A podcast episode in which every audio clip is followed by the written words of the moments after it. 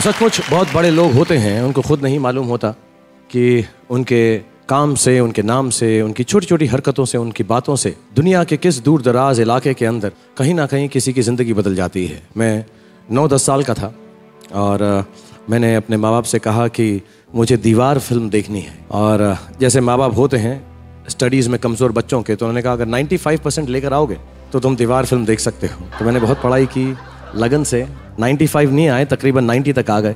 और उन्होंने मुझे दीवार फ़िल्म दिखाई। उसके बाद स्कूल में, कॉलेज में पोस्ट ग्रेजुएशन में मैं बहुत अच्छी पढ़ाई किया। फ़र्स्ट सेकंड थर्ड तक आता रहा, थोड़ा शो ऑफ़ कर रहा हूँ। श्री अमिताभ बच्चन जी को ये नहीं मालूम कि मैं जो थोड़ा बहुत पढ़ लिख किया वो उनकी वजह से था। तो माँ का पल्लू पकड़ के उनको एक बार बोला कि, मम्मी मम्मी, मुझे हीरो बनना है। मम्मी ने कहा, तुम्हारा कद बहुत छोटा है। श्री अमिताभ बच्चन जी जैसे लंबे बनो। तो बहुत लटका, बहुत झटका जल नेत्री भी की।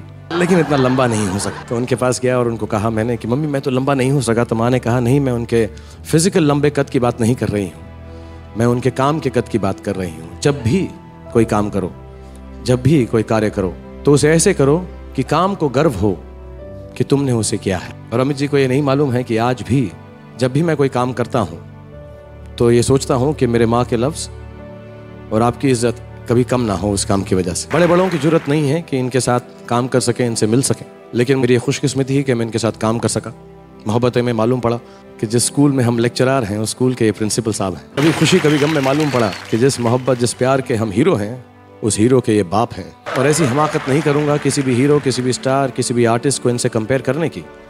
बस सच बात यह है कि जितने भी स्टार आए हैं, जितने भी स्टार हैं और जितने भी स्टार होंगे, वो आज भी श्री अमिताभ बच्चन के सामने चीनी कम है। यार, तुम सब में कुछ ना कुछ कमियाँ होंगी। जैसे मैंने कहा, इमोशनल होंगी, मेंटल होंगी, फ़िज़िकल होंगी। लेकिन ज़िंदगी का तत्व यह है कि तुम उन डिसेबिलिटीज को लेकर, उनसे जूझ कर ज़िंदगी को कंप्लीट करो। हम में से कोई भी कंप्लीट नहीं है। So I salute you all all your insecurities all your smallness all your weaknesses and am for the impossible मैं चाहूँगा कि आपके माध्यम से, आपके ज़रिए से लोग ये बात समझ सकें कि इम्पॉसिबल जो शब्द है, वो बिल्कुल बेकार है, व्यर्थ है सिली है रॉन्ग है, उसका एग्जिस्टेंस रहना नहीं चाहिए।